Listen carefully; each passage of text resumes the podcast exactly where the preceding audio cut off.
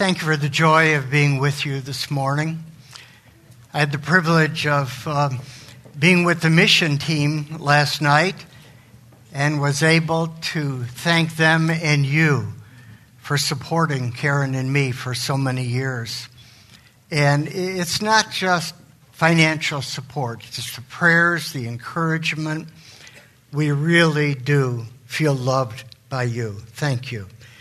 And um, as Paul writes to the church at Philippi and thanks them for their partnership in the gospel, we thank God for you.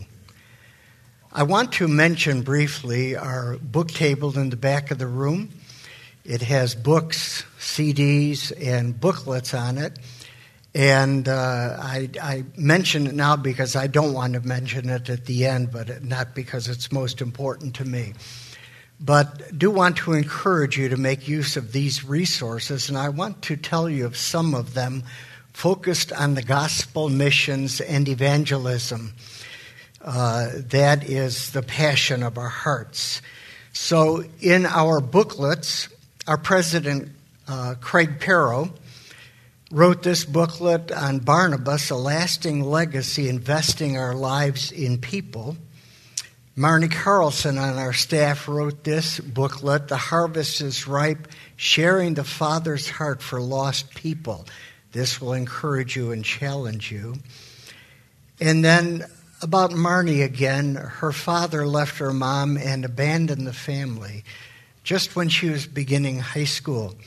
She struggled so with anger for her father for many years, but God gave her the grace not only to forgive her father, and but to continue to share the gospel with him.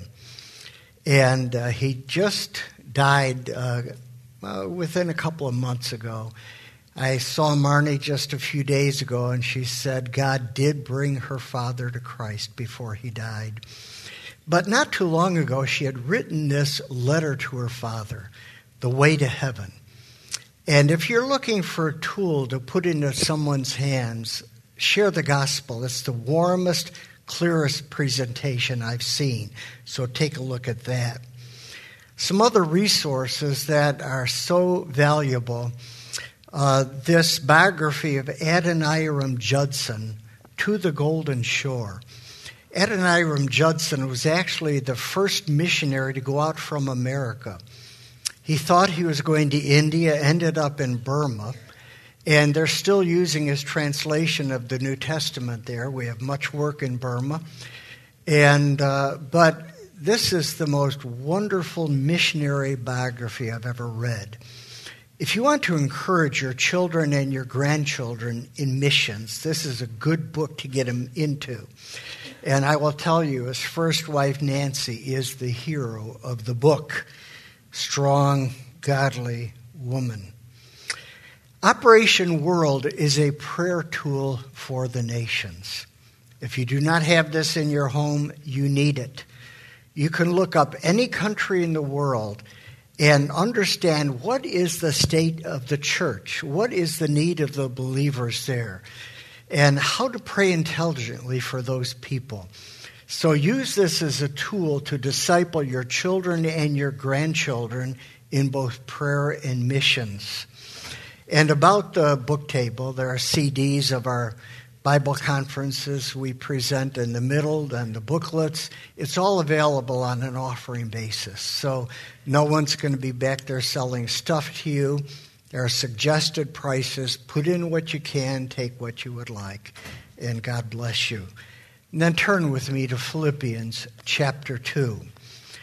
We are walking through this great letter of the Apostle Paul to his beloved brothers and sisters in Philippi today. And uh, we covered chapter 1 basically in our first session this morning. But. Uh, I want to begin chapter 2, but keep it in context. So go back with me to uh, verse 27 in chapter 1. Only let your manner of life be worthy of the gospel, so that whether I come and see you or am absent, I may hear of you, that you are standing firm in one spirit, with one mind, striving side by side for the faith of the gospel. So, we're going to look at in this time what that looks like for us to stand firm side by side, sharing one mind and heart for the gospel. And how does God get us to that place? So, begin with me in chapter 2 and verse 1. So, if there is any encouragement in Christ, any comfort from love, any participation in the Spirit, any affection and sympathy. We read that verse and something touches our hearts deeply. We know that these are the very things we long for in our fellowship of believers. How we need encouragement and comfort and fellowship and affection and compassion. Paul says if that's what you desire, you need to know that it flows out of this. Complete my joy by being of the same mind, having the same love, being in full accord and of one mind. So Paul says if you desire those beautiful expressions of love and attitudes in verse 1, you need to understand that first you need to share a common mindset, a common commitment. Your lives need to be tied intimately into one another's. You all need to be moving in the same direction. And then he says it also flows out of this in verse 3. Do nothing from selfish ambition or conceit, but in humility count others more significant than yourselves. Let each of you look not only to your own interests, but also to the interests of others. So Paul says that the very heart of this is how you see yourselves and how you see one another. And he calls us here to look at one another as more important than we are. Or you might remember how he tells the church at Rome, in honor, prefer one another. Or the Apostle John calls us to lay down our lives for each other. And what is impossible in the system in which we live becomes normal in the body of Christ. It is normal to look at a brother or sister as more important than we are. It is normal to prefer each other. It is normal to lay down our lives for each other. Anything outside of that is abnormal. As he continues, he says, Of course, what we're talking about is an attitude of heart. It's the very attitude of the Lord Jesus himself. Verse 5 Have this mind among yourselves, which is yours in Christ Jesus who, though he was in the form of God, did not count equality with God a thing to be grasped, but emptied himself by taking the very form of a servant, being made in the likeness of men. Jesus was the second man to enter time full. Adam was everything God created him to be, but he chose to be emptied out of selfishness and pride. As Adam and Eve declared their independence from God, their life was consumed in death in their rebellion. Well, everyone since Adam has inherited his sin, his death, his emptiness. We come into this world empty people, and we spend our lives grasping to be filled. Whatever we think will fill that gnawing emptiness inside, whether it's experiences or money or success or things or pleasure, whatever we think will fill up, us up, we stuff it into ourselves. And we come into this world empty. We spend our lives grasping to be filled. But Jesus came filled and chose to be emptied. Verse 8 In being found in human form, he humbled himself by becoming obedient to the point of death, even death on a cross. Jesus could have fulfilled the Father's command to come as a man by coming as a ruling monarch. Jesus didn't come as any person, did he? He came as the lowest form of person, a servant. He could have fulfilled the Father's command to give his life by dying a hero's death. He didn't die any death, he died the lowest form of death, the death of a common criminal. Verse 9 Therefore, God has highly exalted him and bestowed on him the name that is above every name, so that at the name of Jesus every knee should bow in heaven and on earth and under the earth, and every tongue confess that Jesus Christ is Lord to the glory of God the Father. Because of Jesus' willingness to take the lowest place, die the lowest death, God has exalted him to the highest place and given him the name that is above every name. And someday, Every knee will bow before him.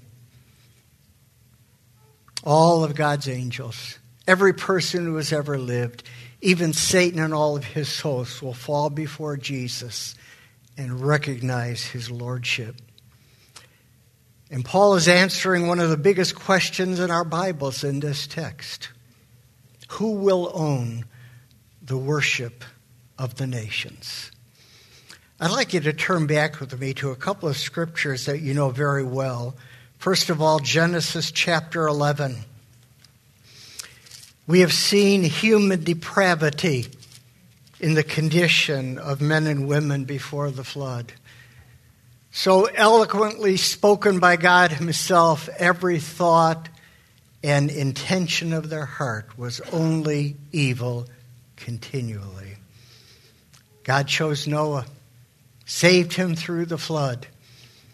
And just a few chapters later, here is human depravity again. This time dressed up a little bit, but the same depth, ugliness of sin. Verse 1 in Genesis chapter 11.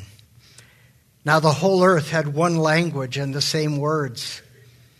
And as people migrated from the east, they found a plain in the land of Shinar and settled there. And they said to one another, Come, let us make bricks and burn them thoroughly. They had bricks for stone and bitumen for mortar. Then they said, Come, let us build ourselves a city and a tower with its top in the heavens. And let us make a name for ourselves, lest we be dispersed over the face of the whole earth. And the Lord came down to see the city and the tower which the, with, uh, which the children of man had built. And the Lord said, Behold, they are one people and have one language.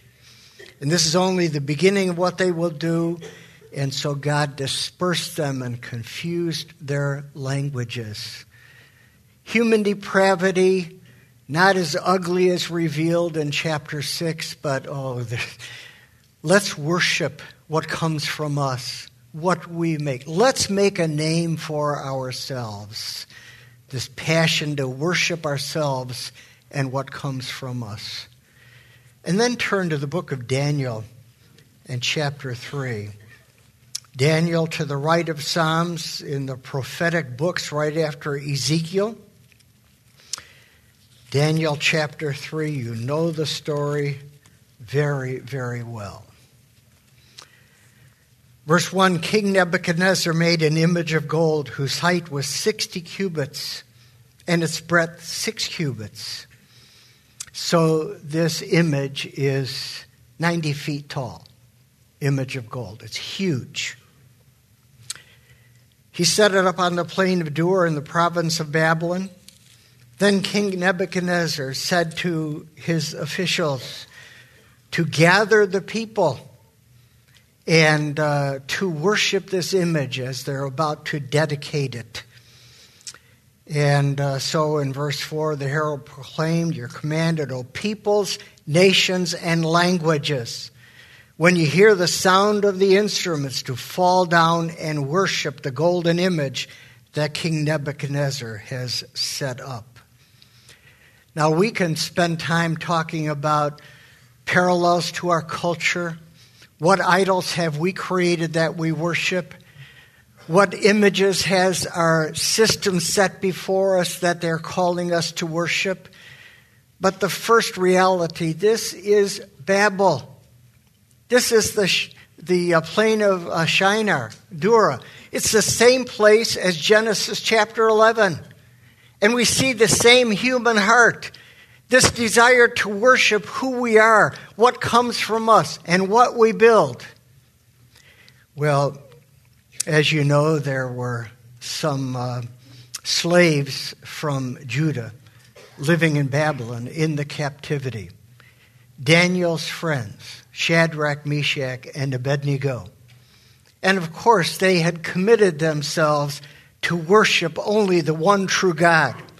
They had some political enemies. Those enemies saw this as an opportunity to deal with Shadrach, Meshach, and Abednego. So pick it up with me at um, verse 8. Therefore, at the time, certain Chaldeans came forward and maliciously accused the Jews. They declared to the king, O king, live forever. And then they talk about when the music is played, there are these brothers that do not fall down and worship, these certain Jews. They pay no attention to you, O king. Verse 13 Then Nebuchadnezzar, in furious rage, and as we walk through this, I want you to know the progression of what's going on in the heart of this king Nebuchadnezzar. He's in furious rage. He commands Shadrach, Meshach, and Abednego to be brought before him. Is it true that you don't fall down and worship the image that I've made? And, um, uh, well, let's pick it up. Uh, in verse 14 Nebuchadnezzar answered and said to them, Is it true, O Shadrach, Meshach, and Abednego, that you do not serve my gods or worship the golden image that I've set up? Now, if you are ready, you can just hear the king saying, We're going to give you one more chance to save your lives. Have you had enough pressure yet? Enough threats? If you're ready now, uh, when you hear the sound of the instruments, to fall down and worship the image that I've made, well and good. But if you do not worship, you shall immediately be cast into a burning, fiery furnace. And look at this question he asks Who is the God who will deliver you out of my hands? Uh, he will get the answer to his question before the story is completed. Verse 16. Shadrach, Meshach, and Abednego answered and said to the king, O Nebuchadnezzar, we have no need to answer you in this matter. Now visualize the scene. These three exiles from Judah standing before the most powerful man in the most powerful kingdom of the world. He's threatening them with their lives. And they say, We have no need to even answer you in this matter. Hmm. Verse uh, 17 If this be so, our God, whom we serve, is able to deliver us from your burning fiery furnace, and he will deliver us out of your hand, O king. But if not, be it known to you, O king, that we will not serve your gods or worship the golden image that you have set up. 19 Then Nebuchadnezzar was filled with fury so angry his facial expressions were contorted.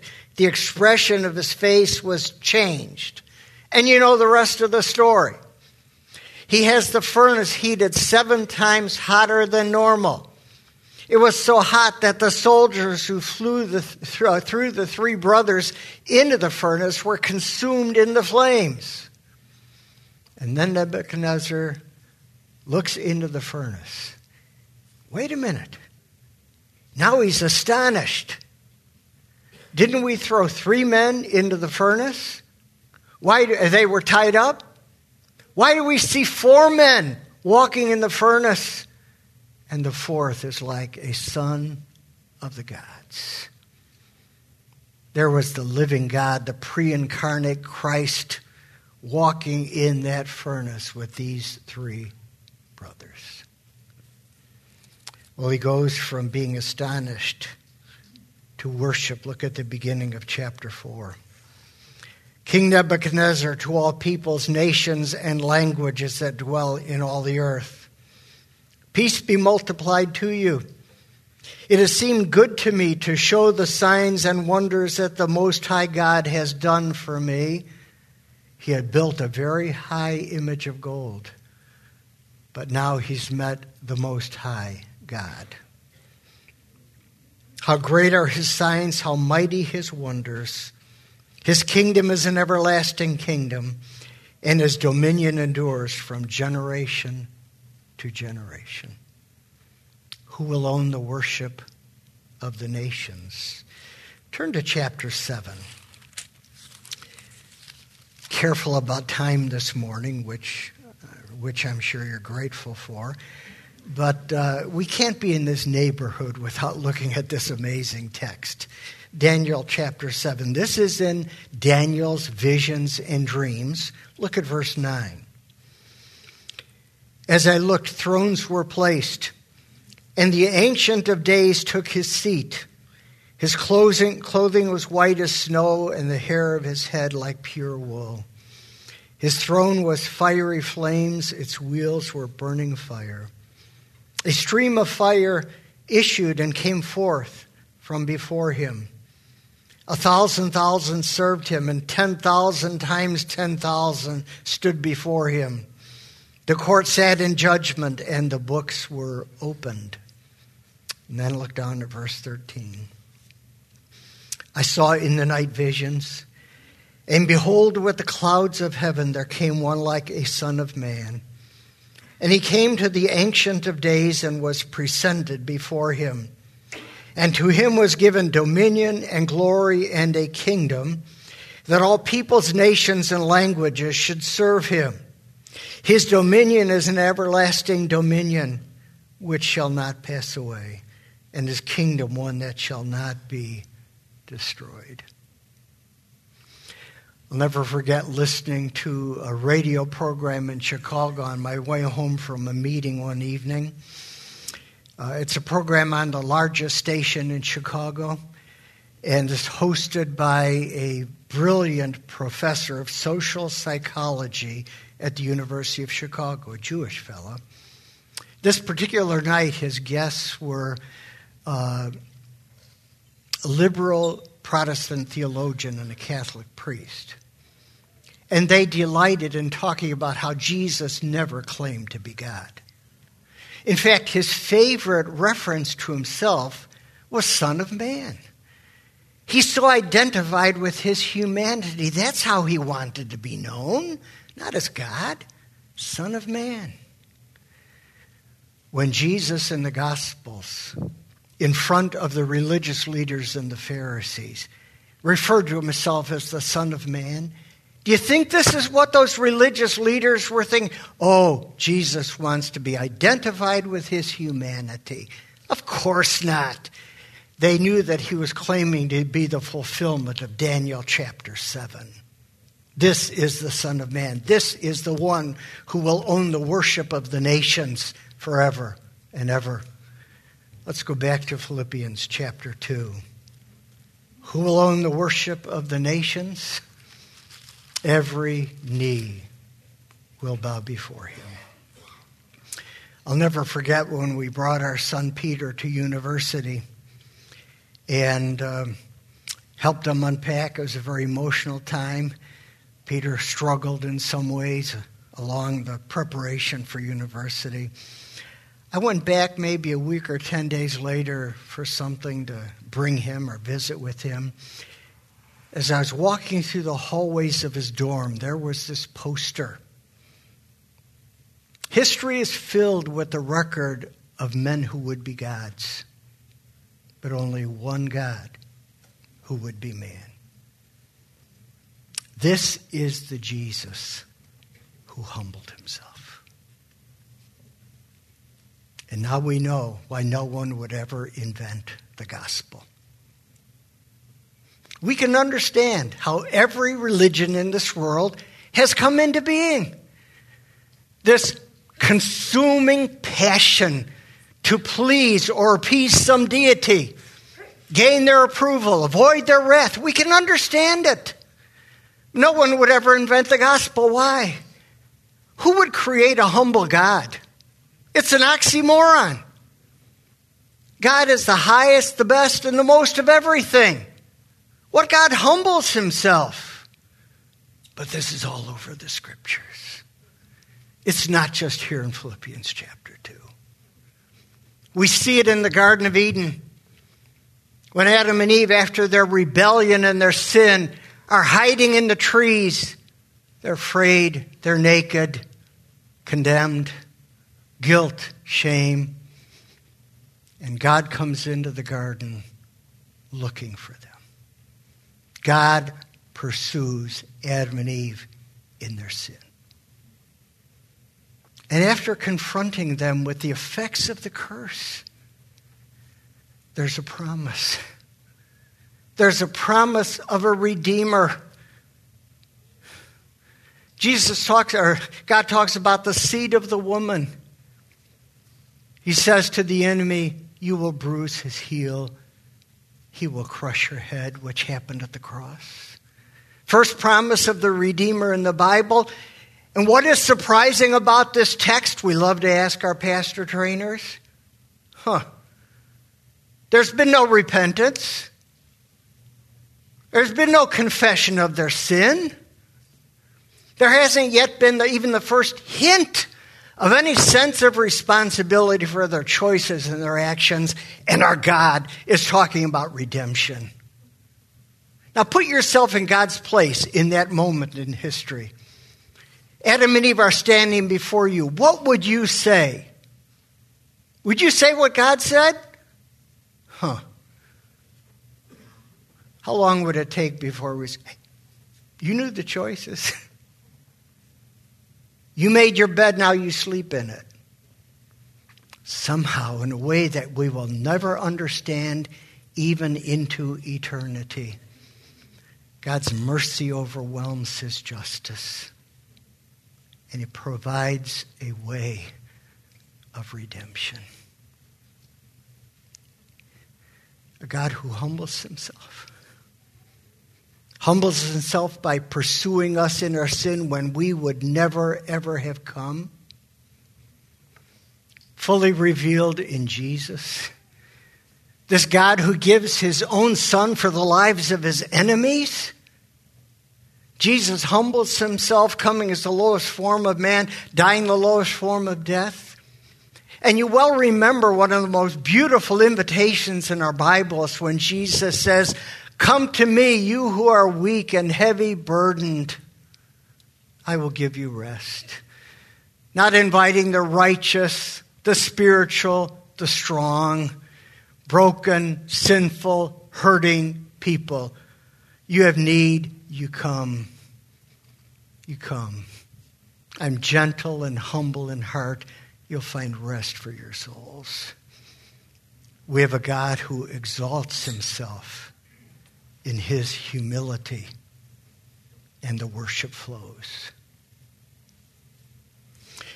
Well, turn to chapter 4 and verse 2. I entreat Euodia and I entreat Syntyche to agree in the Lord Yes, I ask you also, true companion, help these women who have labored side by side with me in the gospel together with Clement and the rest of my fellow workers whose names are in the book of life. What is happening as we come to this place in Paul's letter? After talking about these huge, sweeping things, of the power and glory of the gospel. A God who exalts himself in his humility. Going on to talk about the surpassing worthiness of Jesus.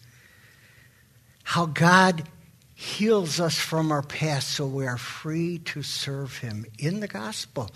Those two themes will be what we'll be focusing on this afternoon if you can join us. I hope you do. So as Paul's coming to the end of his letter, does he say, Oh, that's right. I did want to make a comment about what's going on between these two ladies. I'm glad I remembered it before I finished my letter. Think that's what's going on? Absolutely not. There are two things that stimulated this Philippian letter. One, this is a thank you note. You've given to missions, you've given to missionaries, ministries. You've received thank you notes. I, I would wager you never received a thank you note on the level of Paul's letter to the church in Philippi. So he's thanking them for their partnership in the gospel. He also writes about these two ladies, and we do not know what happened with them. Obviously, it's, it's a personal issue. They're not debating whether Jesus was actually born of a virgin. The issue isn't did he really rise from the dead? It's a personal thing that had happened. It's affecting their relationship with one another, and it's affecting the whole church. It's distracting them from giving themselves to the gospel. And Paul has a fascinating solution. Tell them to agree with each other. Hmm. Tell them to agree with each other. Why is this exhortation placed where it is in Paul's letter? If it's one of the things that prompted him, why is it in the fourth chapter? The placement is strategic. What will it take for Euodia and Syntyche to agree with each other and get this distraction from the gospel behind them and behind the church at Philippi so they're free to give themselves to the work of God around the world? Why is it placed here? What will, what will it take for Euodia and Syntyche to agree with each other about whatever has happened? They're going to have to humble themselves. Why does Paul put this after talking about the humility of the Lord Jesus? The one who will own the worship of the nations for all of eternity humbled himself. So you follow his example. He showed you how to do it. He lives in you to enable you to do it. This is the solution. Agree with each other. You realize we can't do this. Surely you know. This is not possible for us in the church in America for two reasons. One is our highest right is our rightness. It's the highest good, highest goal. We will do anything to preserve our rightness. When there's a conflict, a difficulty, we will sell anything to preserve and prove our rightness. We'll leave a marriage, walk out of a friendship, we'll leave a church. Because unity flowing from humility is not our highest good. Being right is our highest good. That is the most valuable thing to us. There's another reason. It's because we're not like God. When we worship, we often sing about His holiness. What is His holiness? Remember how God called Isaiah to the ministry in the year that King Uzziah died? I saw the Lord high and lifted up, seated upon his throne. And Isaiah sees the angels around God's throne continually proclaiming his holiness and his glory. What is God's holiness? Well, we know it's purity, it's separation from sin. But its, its first definition is other. The angels realize whatever they are, God is other than that. Whatever we are, God is other than that. God is high, He's lifted up, He's separate, He's unique in His person. We often sing, God, there is none like you. You're other. We worship you. Where do we see that mostly? In our relationships with one another, in our churches, our marriages, our families. We see it here. We have a God who values mercy over justice all of his attributes are always full all the time. That's not what I'm talking about. God is always just, He's always mercy, 100%, never in balance, always everything, all of everything at the same time.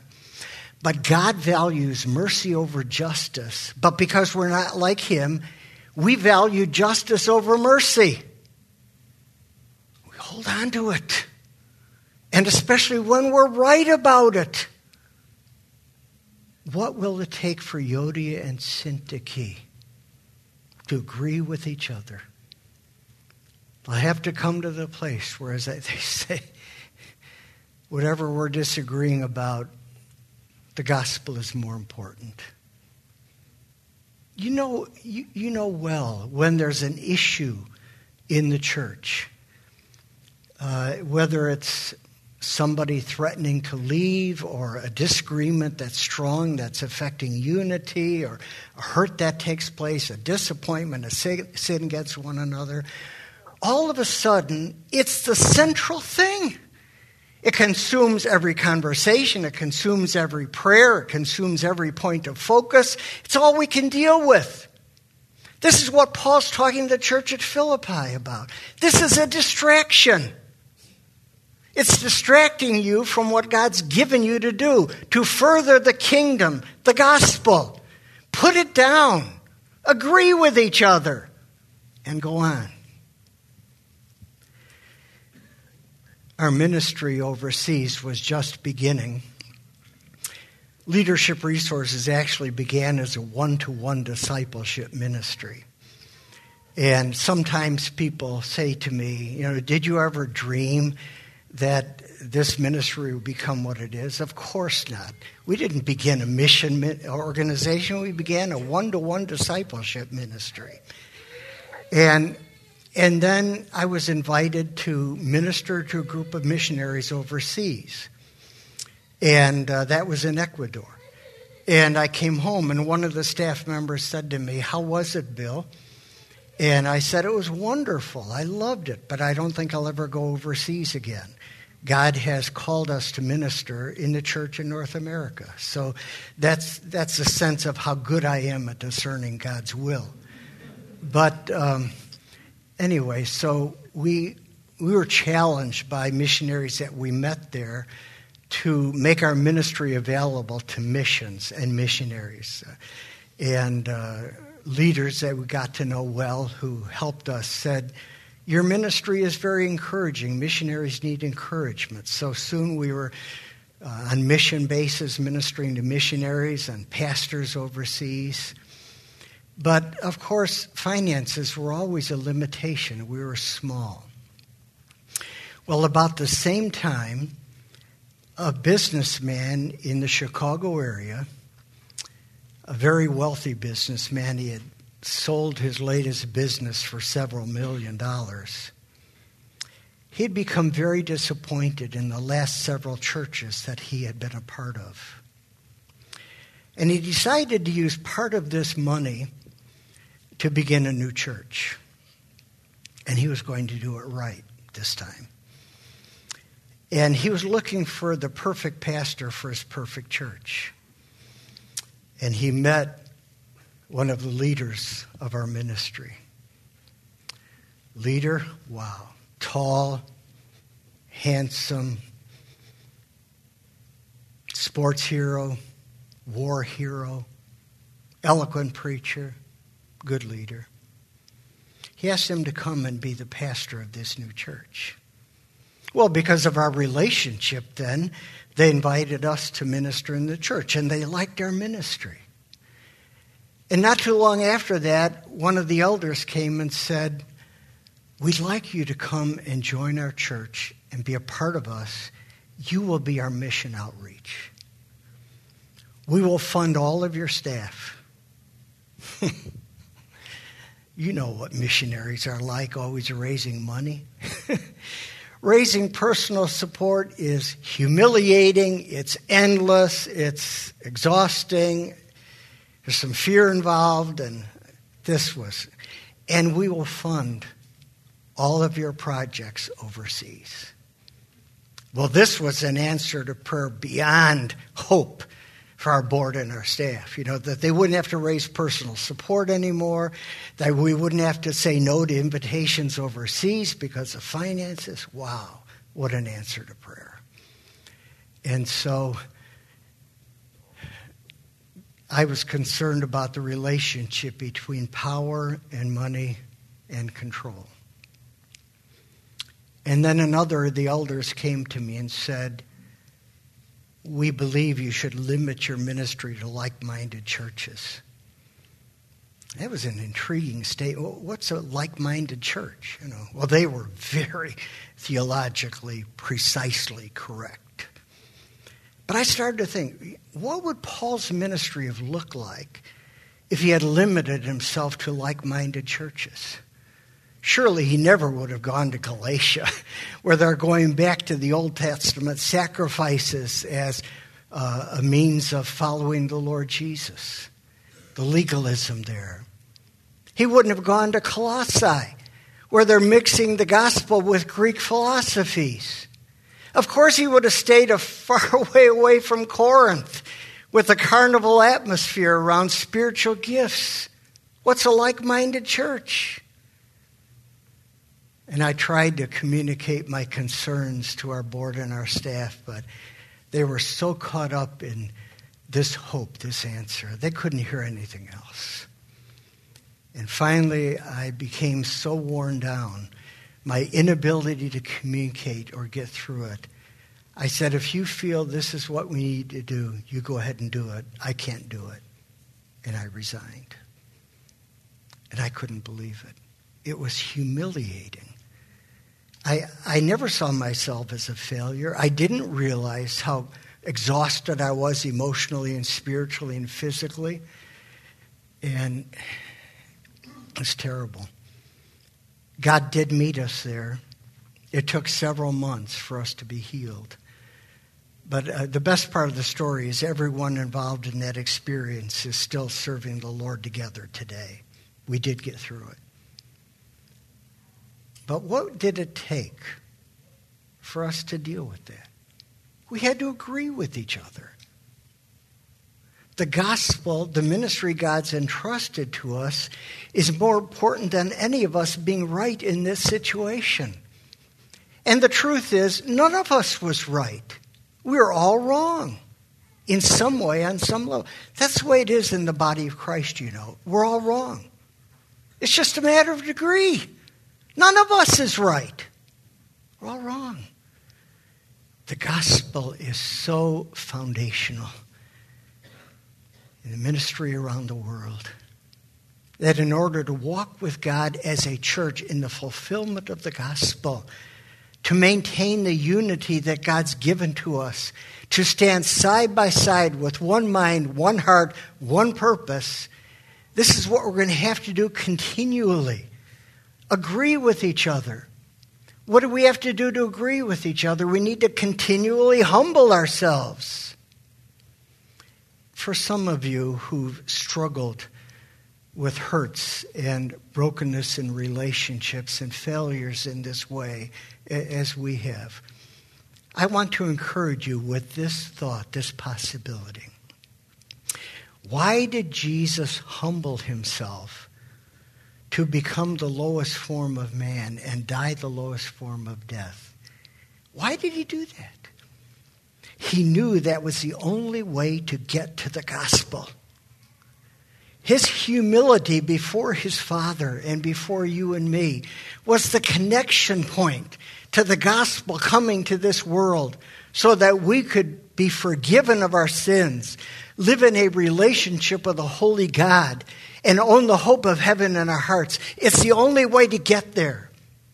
And the next time you're in this situation where you just don't agree with a brother or sister about something, or there's a hurt that separated you, and your pride is so strong you want to just get up and walk away and be done with it all, remember this.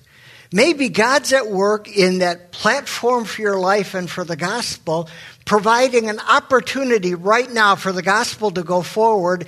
And the connection point between what happens in your heart and the furtherance of the gospel might be very well the same it was for the Lord Jesus humility. The gospel is far more important than our rightness. And God is making us like Jesus. And one of the places that will show up very early on is we will start to value mercy over justice the way he does and to live passionately and freely for that one purpose the glory of God filling the earth as the waters cover the sea.